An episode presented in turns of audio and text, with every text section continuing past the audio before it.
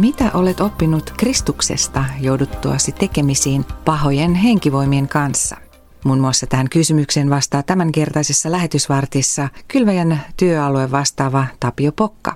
Haastatteluosion jälkeen vuorossaan Kylväjän lähetysteologi Jukka Norvanto, jonka raamatun opetuksen aiheena on Kristus vanhassa testamentissa. Minä olen Elina Tuohisto Kokko. Tapio Pokka, toimit Kylväjässä Itä-Siperian, Japanin ja Mongolian työalueen vastaavana, mutta sinun tiesi Herran palvelijaksi ei ole ihan tavanomainen tarina. Millä tavoin Jumala aikanaan kutsui sinua? Minä olen lähtöisin ja syntyjäni Lapista. Isän puolelta minun esi-isät olivat saamelaisia. Ja heidän uskonnollisesta suuntautumisesta on löytynyt mainintoja ihan kirkon arkistoista – Eli muinaiset Pokan veljekset oli asetettu kirkon kiroukseen muun muassa noituuden harjoittamisen takia. Vaikka tämä saamelainen veri on sukupolvien myötä minussa ohentunut, uskon, että tuo muinaisten esiisien uskonnollinen suuntautuminen ja siihen liittyvä jonkinlainen vastarinta ja välillä kai suorastaan vihamielisyyskin suhteessa kristilliseen uskoon ja kristilliseen kirkkoon. Uskon, että se on kulkeutunut minuunkin asti suvun perintönä teini-iässä sitten New Age-uskonnollisuus alkoi kiehtoa minua.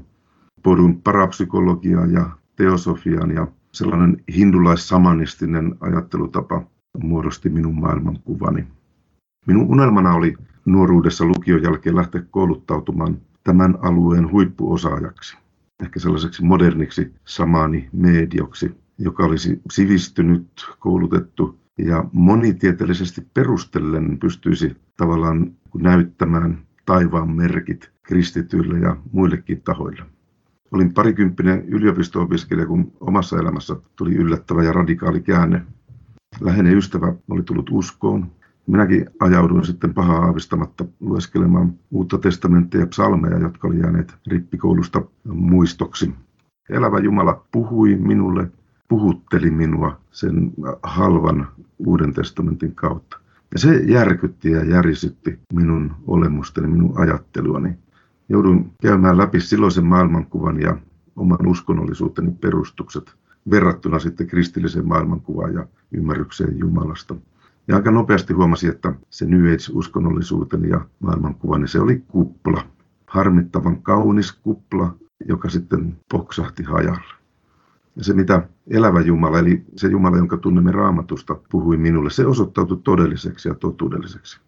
Kun rehellisesti yritin puntaroida, niin ei minulla ollut muuta vaihtoehtoa kuin huutaa tämän Jumalan puoleen.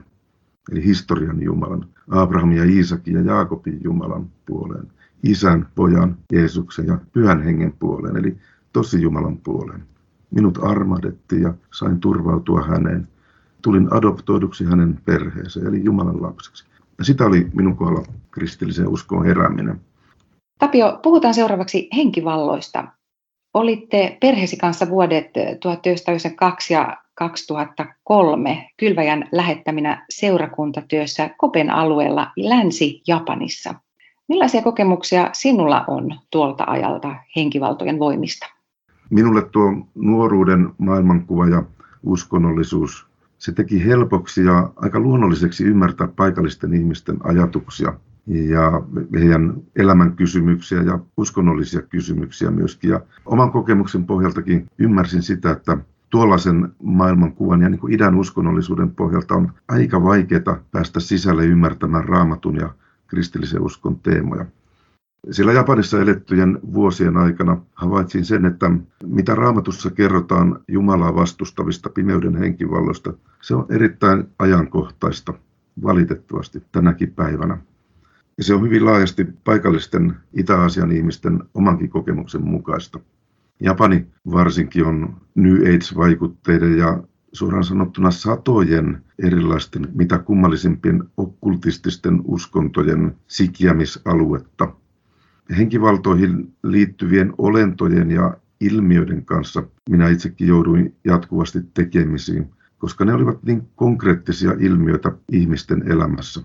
Siis sellaisten ihmisten elämässä, jotka elivät paikallisten uskontojen yhteydessä ja myöskin niiden elämässä, jotka tulivat kristilliseen uskoon tutustumaan ja hakemaan kirkosta apua oman elämänsä kysymyksiin. Monet ihmiset ovat kohdanneet heidänkin kokemuksen mukaan pimeydestä tulevia henkiolentoja ja ovat ongelmissa niiden kanssa hädässä.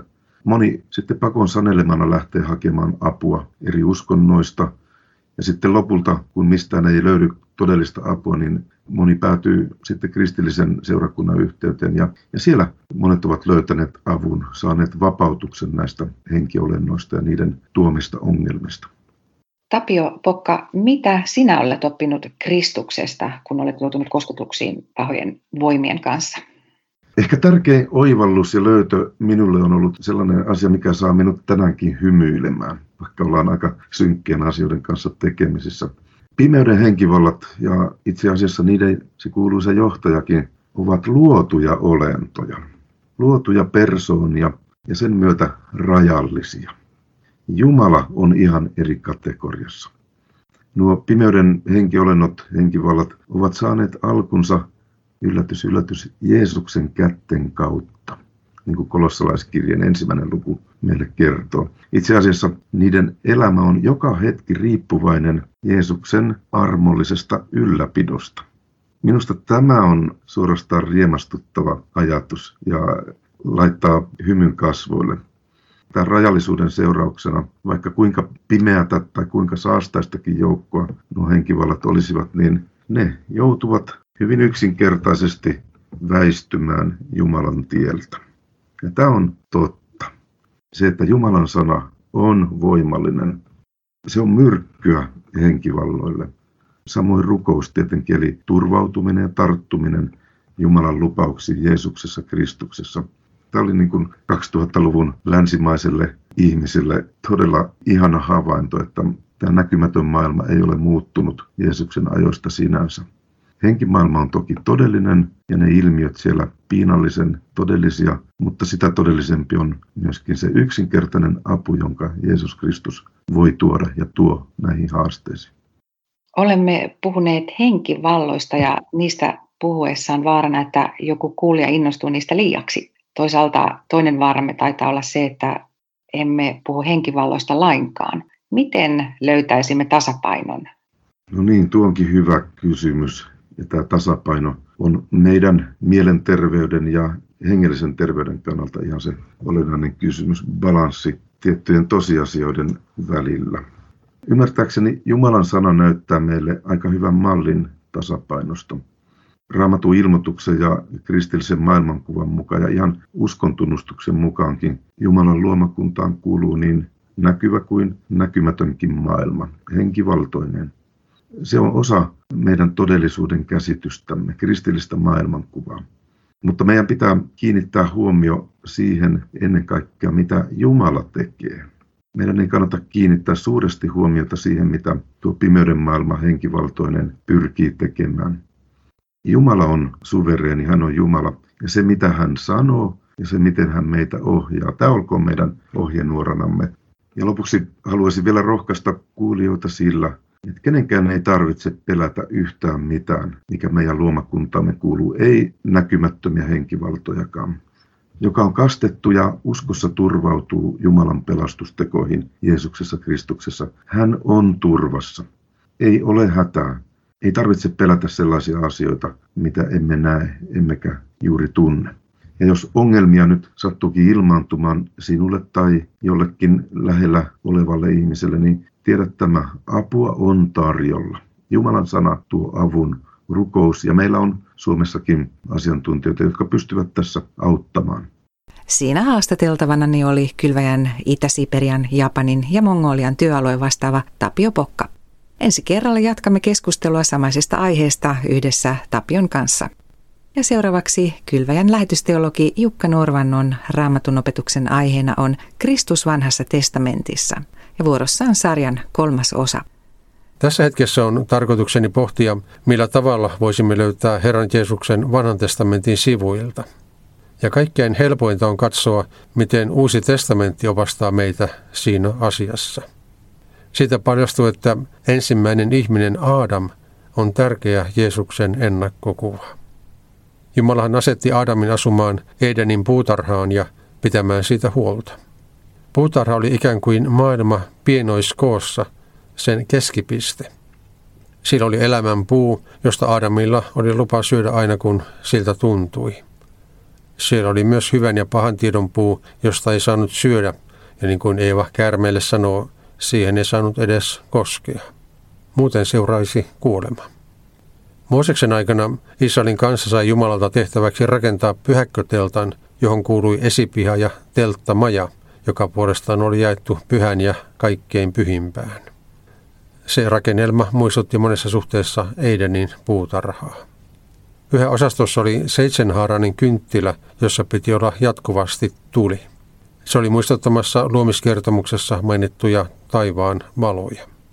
Pyhässä tuli olla myöskin aina 12 leipää muistuttamassa siitä, että paratiisissa ihmisille oli jatkuvasti ruokaa tarjolla.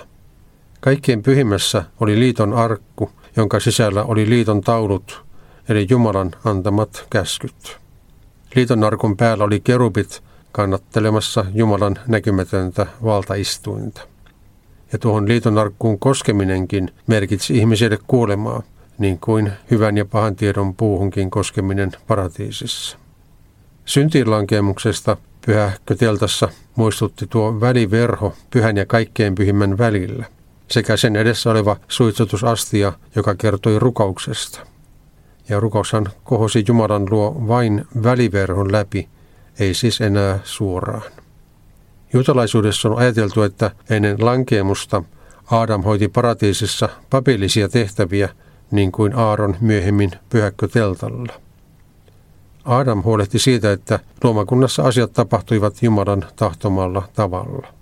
Siellä hän oli myös jatkuvassa yhteydessä Jumalaan, eikä väliverhoa ollut erottamassa ihmistä ja Jumalaa toisistaan. Elämän puusta syöminenkin merkitsi ikuista elämää hänelle. Tämä tausta on hyvä pitää mielessä, kun katsomme, mitä Uudessa testamentissa kerrotaan Jeesuksesta, jota Paavali kutsuu toiseksi tai viimeiseksi Aadamiksi. Jeesuksella oli koko ajan samanlainen yhteys isään kuin ensimmäisellä Aadamilla paratiisissa. Mikään synti ei rikkonut sitä yhteyttä ennen kuin hänen päälleen sälytettiin meidän kaikkien synti, minkä vuoksi hän koki Jumalan hylkäämisen eli täydellisen eron Jumalasta. Mutta sitä ennen mikään ei rikkonut hänen suhdettaan isään, niin kuin mikään ei ollut rikkonut Aadamin ja Jumalankaan välistä suhdetta ennen lankeemusta. No meidän kannaltamme nämä seikat ovat tärkeitä, koska koko ihmiskunta oli edustettuna niin ensimmäisessä kuin myöskin toisessa Aadamissa. Kun Aadam lankesi, mekin lankesimme. Mutta kun Jeesus voitti kuoleman, synnin ja paholaisen vallan ylösnousemuksen aamuna, myös kaikkien ihmisten synnit oli sovitettu. Sitä ilosanomaa opetuslapset lähetettiin kuuluttamaan koko maailmaan. Tämä mahtava uutinen on meillekin jatkuvan ilon aihe. Jeesus otti kantaakseen jokaisen ihmisen syntivelan, siis sinun ja minunkin. Sitä Paavali selittää roomalaiskirjan viidennessä luvussa näin. Niin kuin yhden ihmisen tottelemattomuus teki kaikista syntisiä, niin yhden kuuliaisuus tekee kaikista vanhurskaita. Laki tuli maailmaan sitä varten, että rikkomus tulisi suuremmaksi mutta missä synti on tullut suureksi, siellä on armo tullut ylenpalttiseksi. Niin kuin synti on hallinnut ja vienyt kuolemaan, niin on armo hallitseva ja johtava ikuiseen elämään, koska Herramme Jeesus Kristus on lahjoittanut meille vanhurskauden. Näin Paavali avaa eteemme huikeat näkymät. Me emme voineet mitään sille, että synnymme tähän maailmaan Aadamin jälkeläisinä ja syntisinä. Mutta me emme voineet myöskään mitään sille, että Jumala tuli Jeesuksessa ihmiseksi ja otti kantaakseen myös Aadamin lankeemuksen ja kaikki muutkin siitä seuranneet synnit. Kukaan muu kuin ihmiseksi tullut ja synnistä osaton Jumala ei olisikaan voinut sitä meidän puolestamme tehdä. Ilo tässä kaikessa on siinä, että meitä kutsutaan nyt suostumaan tähän Jumalan valmistamaan pelastukseen. Meiltä ei kysytä, kuinka hyvin olemme osanneet elää, sillä Jumala kaikkien parhaiten tietää, millaisia me olemme. Jeesus itse sanookin Luukkaan luvussa 19 10. Juuri sitä, mikä on kadonnut, ihmisen poika on tullut etsimään ja pelastamaan. Vastaavalla tavalla Jeesus sanoi myös Johanneksen luvussa 12 47. En ole tullut tuomitsemaan maailmaa, vaan pelastamaan sen. Ensimmäisen Aadamin lankemuksen seurauksena synti ja kuolema tulivat ihmisen osaksi. Toisen Aadamin täydellisen elämän ja sovituskuoleman ansiosta nyt jokaisella syntisellä ihmisellä on lupa siirtyä kuolemasta elämään. Sillä sitä varten Jeesus tänne maailmaan tuli meitä syntisiä pelastamaan.